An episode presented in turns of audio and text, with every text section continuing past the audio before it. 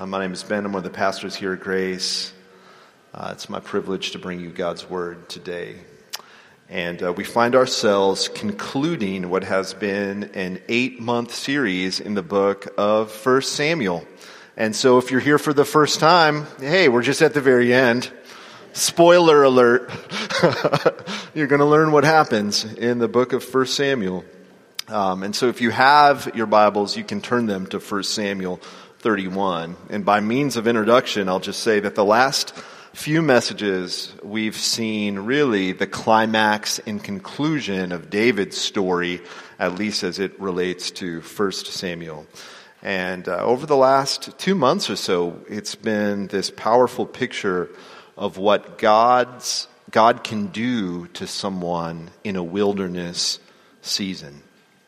10 years of testing in the wilderness. And what we saw happen in David's life, we saw him bloom like a desert rose, grow from immaturity to a person of faith and mercy and moral beauty. Um, David's arc goes from low to high in the book. We saw him brought from the pastures through the wilderness to the palace, um, high. But there's one major character whose arc has yet to resolve. And that major character is Saul. Yeah, man. And Saul's arc character arc has gone in the opposite direction. He started high. He was tall. He was taller than everyone else in Israel. He started at the palace from a place of popularity and strength. But in where, which direction has he gone? Down a downward spiral rooted in his own faithlessness, insecurity, pride.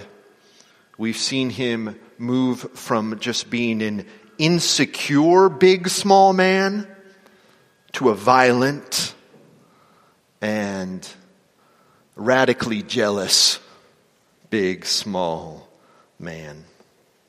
And so we've had one arc of one major character, low to high, one high to low. It's almost as if Hannah knew what she was talking about when she began this book with her song, talking about how the Lord makes the poor rich and the rich poor and takes the low and exalts them and humbles those who are proud. We're going to see in this chapter Saul's final moments, the ultimate consequences of his sin. His life catches up to us. And I want to look at it from three angles the consequences to Saul, the collateral damage, and finally, we see a light shining in the darkness. The consequences to Saul, collateral damage, and a light shining in the darkness. But before we do that, let me pray for us. Gracious Heavenly Father, as we open your book again, would you be present with us? You have been so faithful to us in this study. Would you come once again to illumine this very ancient story in this ancient text? so that we, living thousands of years later, might still glean wisdom and truth. That we, uh, these words might be like a ladder that we could climb that would bring us into your presence, where you would have a word for each one of us. Um, and so, Lord, be with us today as we look at Saul, a sobering passage. If there's warnings for us, let it warn us. Um, if there's encouragement here, let us be encouraged. Uh, but ultimately, uh, let us be led to the foot of our Savior Jesus because he has everything that we need. We give you praise and thanks in Christ's name. Amen. All right, so I'm going to give a little bit of background first for those who haven't been here for a while.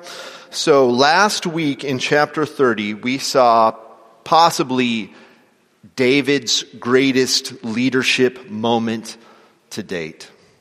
David is in the wilderness. He's in the city of Ziklag. You remember his, his, his army is away, and while the army's away, the city of Ziklag gets sacked, burned. Their wives and children get carried away. The, the men, David and his men, get to the city, and they're so sorrowful, so gripped with grief that they cry until they can't cry anymore. And the men want to kill David because they don't know what to do with their grief and their anger. But David turns to the Lord in faith, finds faith and hope not only for himself, but for his men as well. Ultimately goes and has a great victory giving rest and relief to weary warriors around the way, showing mercy and faith each step in the way, recovering everything that was lost. And not only bringing it back home, but this, this band that had destroyed Ziklag had raided southern Israel. And we see David restoring back not only what they've lost, but what the southern area of, of Israel had lost as well. The story, it's a high moment for David. This, it's important to remember that this is happening because chapter 31 happens at the exact same time. So these two chapters are put right beside one another and they are happening concurrently.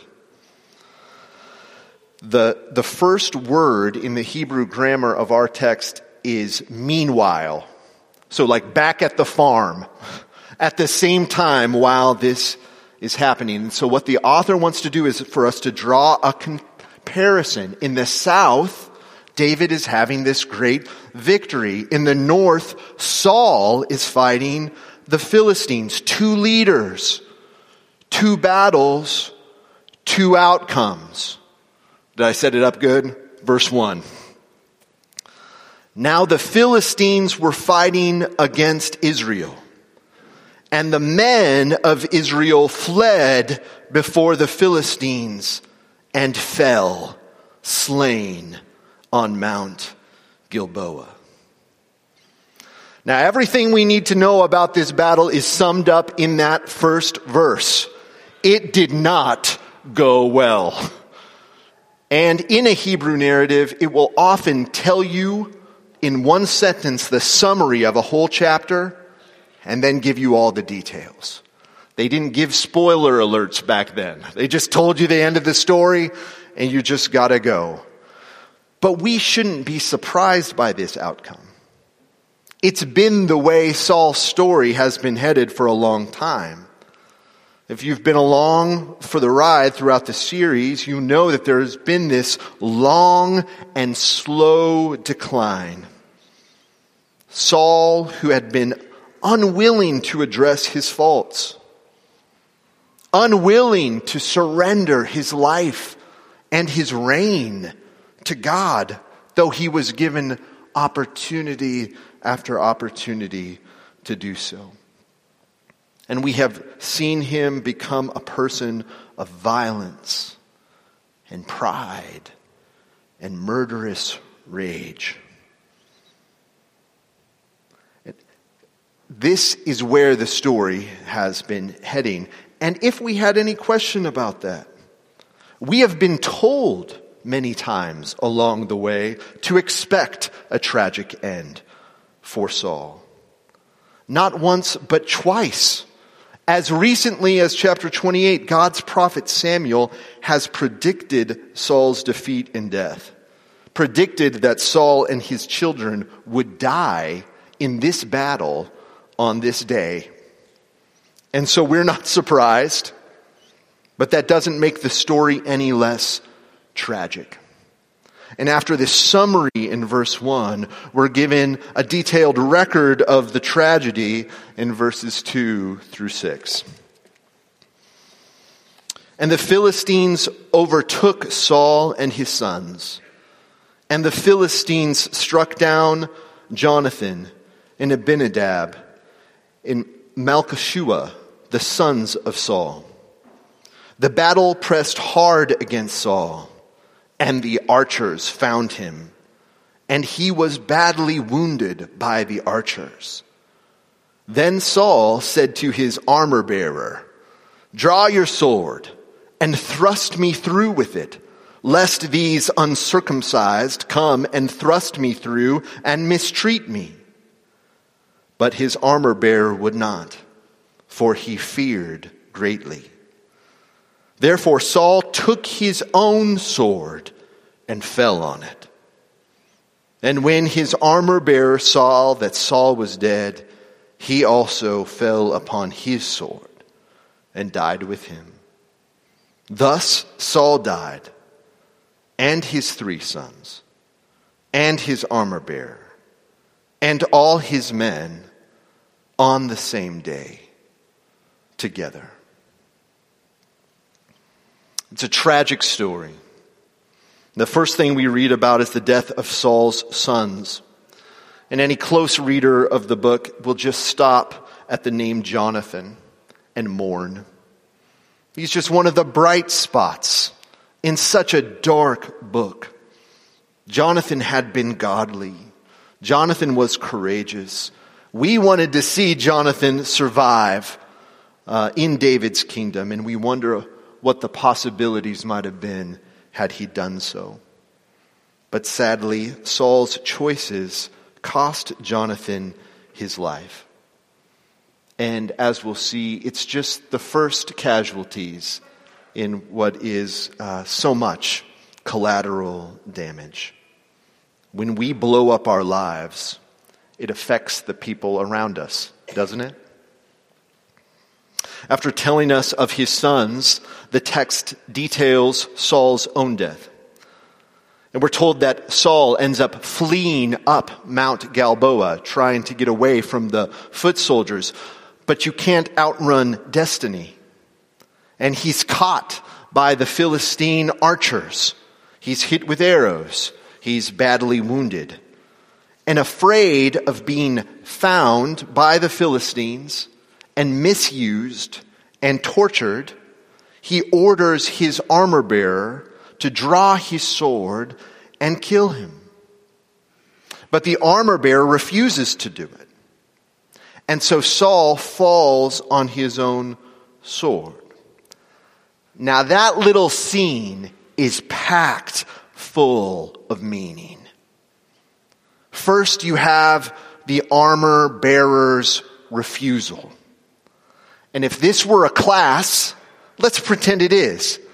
I would ask the class, do you remember who Saul's first armor bearer was? David, that's right. And some bright kid would say, it was Jesus. And I would say, it's not Jesus. You think the answer is Jesus. It's not always Jesus. And then someone else would say, David. And would say, that's right. It was David. And then I would ask, and how did Saul's first armor bearer deal with Saul? Would he have taken Saul's life? And another bright kiddo in the class would say, no, We've seen that. I've been here and I've gotten all my participation stars. We saw, we saw it in Engedi. We've seen it twice in the story that David was given the opportunity to take Saul out and he wouldn't do it. He said, I forbid to do this thing to the Lord's anointed. I will never put my hand against the Lord anointed, David said. And this armor bearer kind of stands in for David. It's almost like we're getting a whole, a little snapshot of the whole David and Saul story here.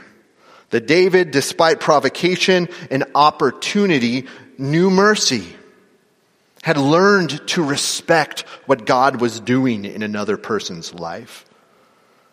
And that same respect and honor was shared by this armor bearer. Everyone around Saul recognized the great thing that God had done in Saul's life. Saul never got it.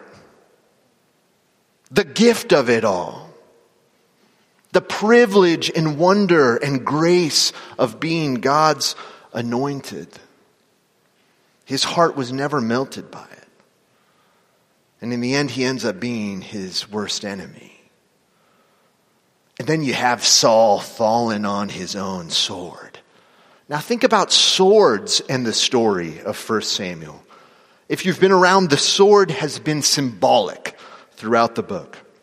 Symbolic of someone trying to save themselves. Symbolic of what it means to do life in your own strength rather than depending upon God. And we saw David in the wilderness, didn't we? Often reach for a sword when he should have been reaching for the Bible, should have been reaching for the ephod, should have been reaching out to God in prayer. And you remember back to chapter 17 when Saul, before the battle with Goliath, says to David, Take my sword. Take my way of doing things. Fight the battle in this way. And David refuses and he relies on God, and he gets the victory. So the sword that David refused against Goliath, Saul now uses to take his own life.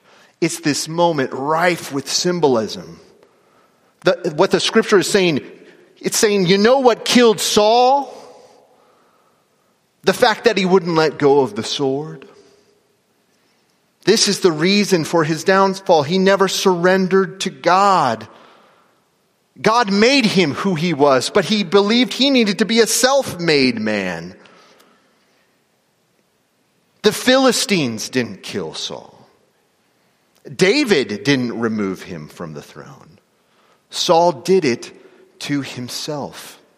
He fashioned his own downfall through his faithlessness and through his disobedience. He was, in the end, his own worst enemy.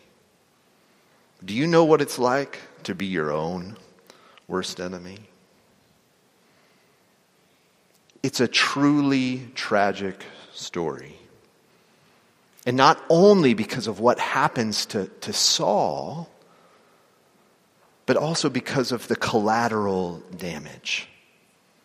Let's look at that beginning in verse 7.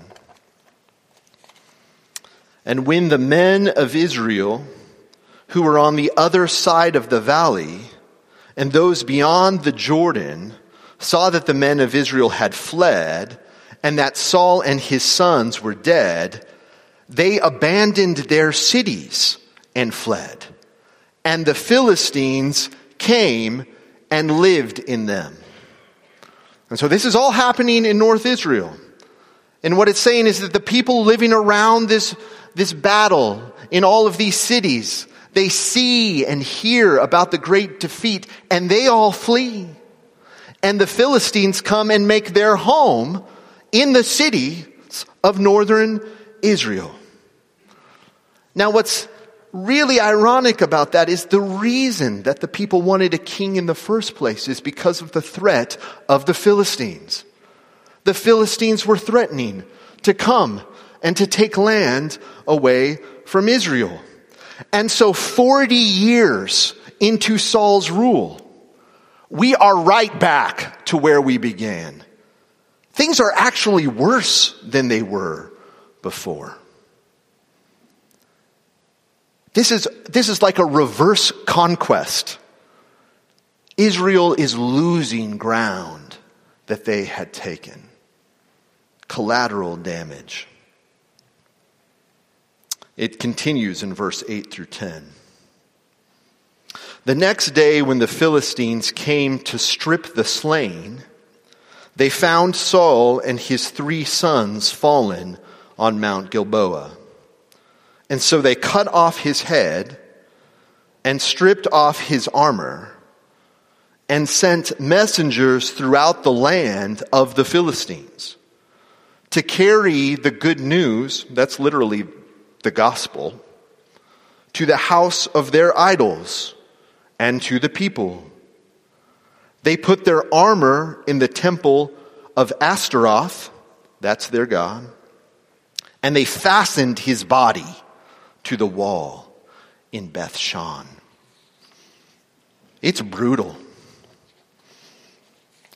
but relatively common in the ancient world.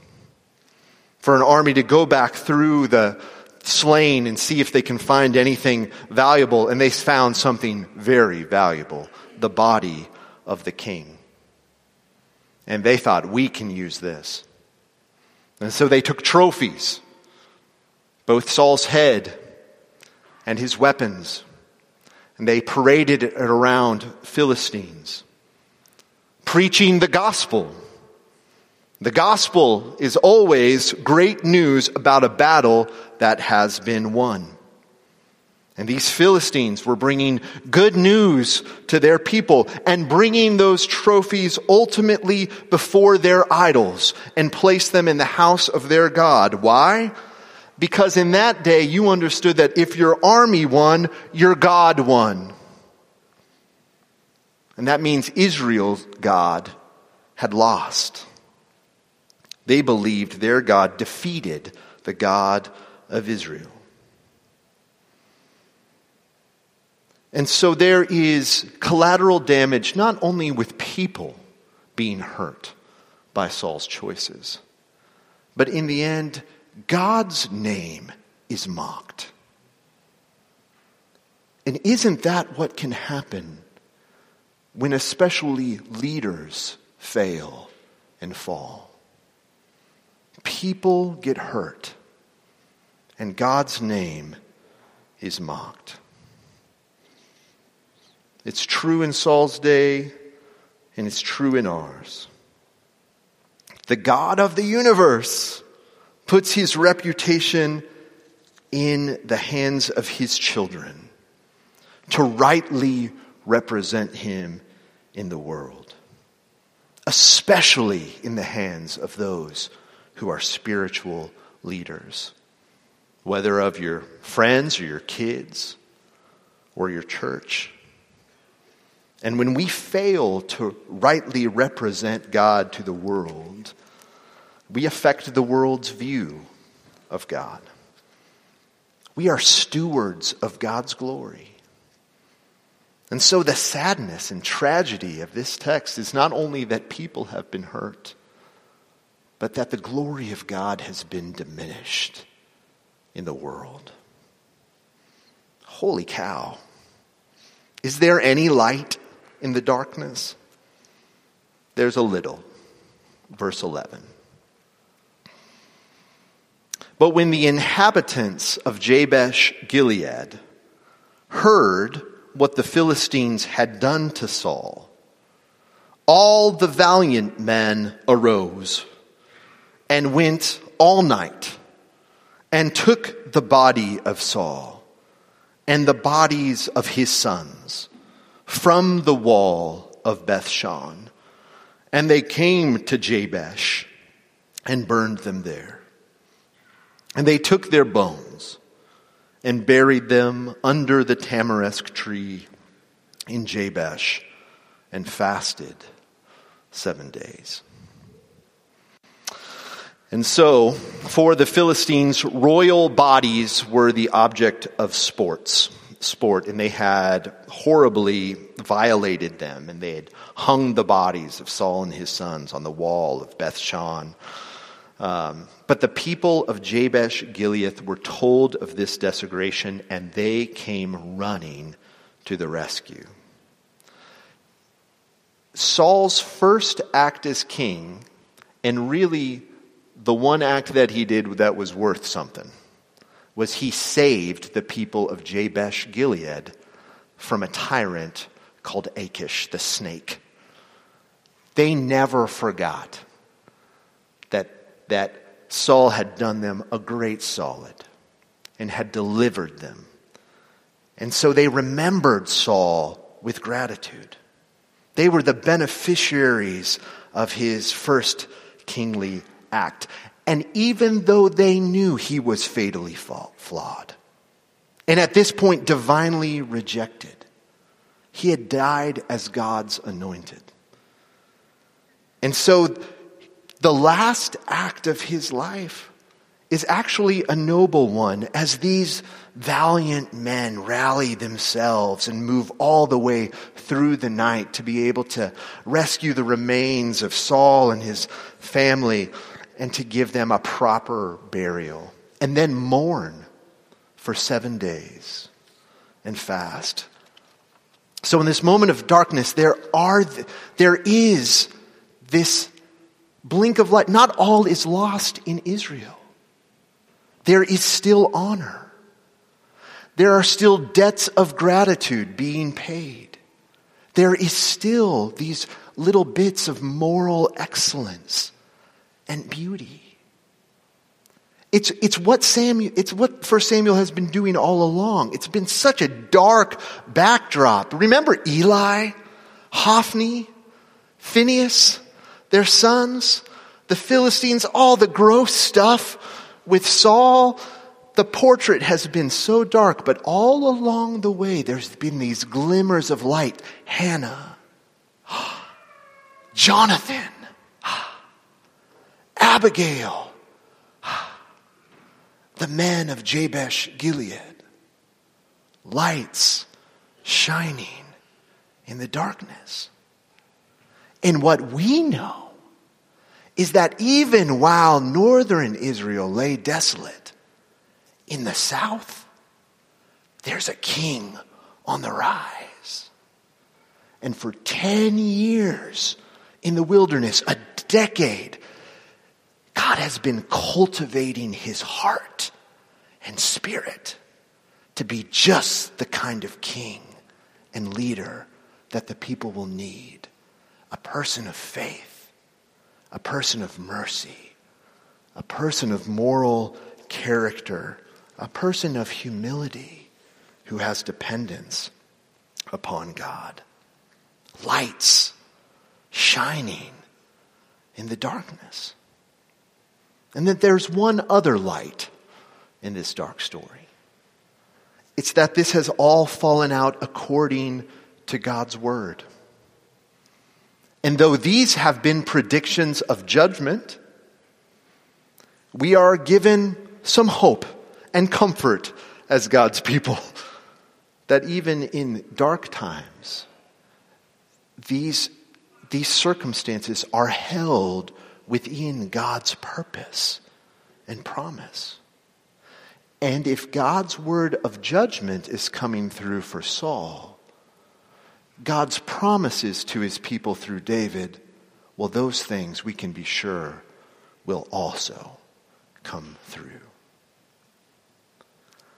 Consequences for Saul, collateral damage lights in the darkness. What do we learn from all of this? It's hard to sum up eight months of time in a book. But I would say one of the things that I've learned from traveling through the whole book together is that you really need to watch how much trust you put in a human leader. Whether it's a prophet, a priest, or a king, this, this book started in darkness, ended in darkness, and we've seen about six different leaders pop and try to fix the thing. Priests in Eli, a prophet in Samuel, a king in Saul. And sure, you get David, but he's going to mess things up too. How much trust can you put in a human leader?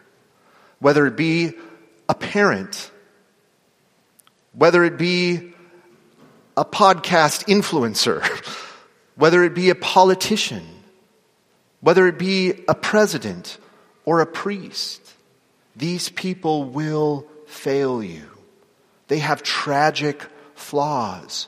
They are needed in the world, but they can do a tremendous amount of harm and a, and a little bit of good. and it would say, in, in, in a time when the bad leaders of the church get so much press, and they've done so much damage. There's been so much collateral damage, hasn't there? From all of the moral missteps from these religious leaders. I think that the book of 1 Samuel has constantly pushed us to look at the little lights, the lights shining in the darkness, and to have us believe that even in seasons of decline, God is preparing new leadership, fresh leadership, fresh, a fresh movement of His Spirit. And I believe that's true. On a more personal note, it's hard for me to look at this story and not ask, how might I be falling on my own sword? Like, how do I always make a mess of it for myself? What are those habits that are always getting me into trouble that I refuse to surrender to God? And we're reminded that it didn't have to be this way. It didn't have to end this way for Saul. Samuel was very clear to Saul that Samuel, that Saul could trust God. And if he would obey him, that God would give him everything he needed. That he could have been empowered to be a great king. And the difference between David and Saul was not that David never messed up and that Saul did. It wasn't that David never sinned and Saul did. The difference was Saul was unwilling to surrender when he did mess up. He was determined to be his own God, determined to do it his own way. There was no confession, no repentance. David's heart was alive to God. And so Saul's demise is this powerful lesson as it's the lesson of all tragic stories. It's a warning for us not to repeat his mistakes. But it's also a reminder that our deepest character flaws don't have to define us. They don't have to be the end of the story. Not when it comes to the God who's ultimately revealed in Jesus. Because that is where this is heading. David will become the next king, and David will be a great king for a time, and there will be a decade of peace and safety. But David is still human, and David will fall, and he will fall hard, and there will be collateral damage. And his life and mistakes will affect the lives of thousands and thousands of people. And so even at the end of 2 Samuel, there's this longing in our hearts for real leadership, for the true king who's going to set things right. And so then you fast forward hundreds of years to another dark season. And, and Israel has lost a lot more ground, not to the Philistines, now it's the Romans. And there's still a tyrant king on the throne in, in Herod, but there's good news of great joy because one of David's line has been born in Bethlehem. A king like David, but unlike David. Who would have imagined that God himself would take on human flesh in order to be that king that our souls longed for and to establish a kingdom of peace and mercy and grace that would have no end. And that king is also like Saul, but unlike Saul. Unlike Saul in so many ways, but like Saul in that he was also nailed in humiliation to a wall at an intersection for all to see. Only the king's wall was a cross where Jesus shed his blood for the sins of the world, where he would conquer sin and death forever, not the Amalekites or the Ammonites or the Philistines.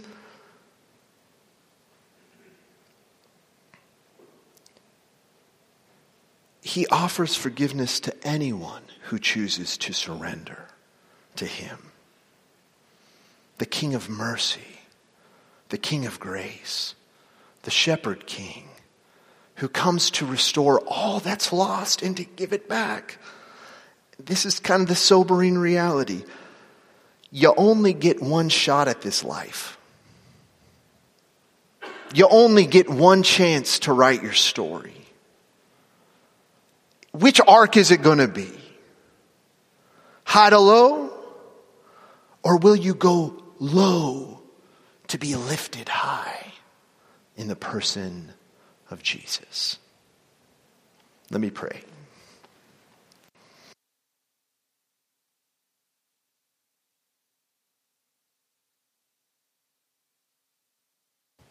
Gracious Heavenly Father, thank you so much for the story of 1 Samuel. It has been such a mentor to me, such a guide for wisdom, such a challenge to me. Uh, and even now, I'm brought to the end of myself as I think about all of the ways that I am digging my own grave, all the ways that uh, I make it harder for myself, all the times that I've hurt people around me because of the choices that I've made. All the times that I've diminished your glory because of the choices that I've made. And yet, you say that when I recognize this and when I'm brought low, you say a broken and contrite heart is like a beautiful thing to you. It's like a jewel to you. You're so drawn to it. And you come to those places of humility to people who are dependent upon you, crying out to you, who need rescue, and you lift us up. And you bring us high. And you take us from the ash heaps of the world. And you sit us with the princes, the kings, and the queens. You take us from the pasture through the wilderness to the palace, if we'll let you. I pray that we would. And as we look towards the last week in Advent, I pray that we would prepare our hearts in the wilderness, that we would make straight in the desert a highway for our God. We love you and praise you in Christ's name. Amen. Amen.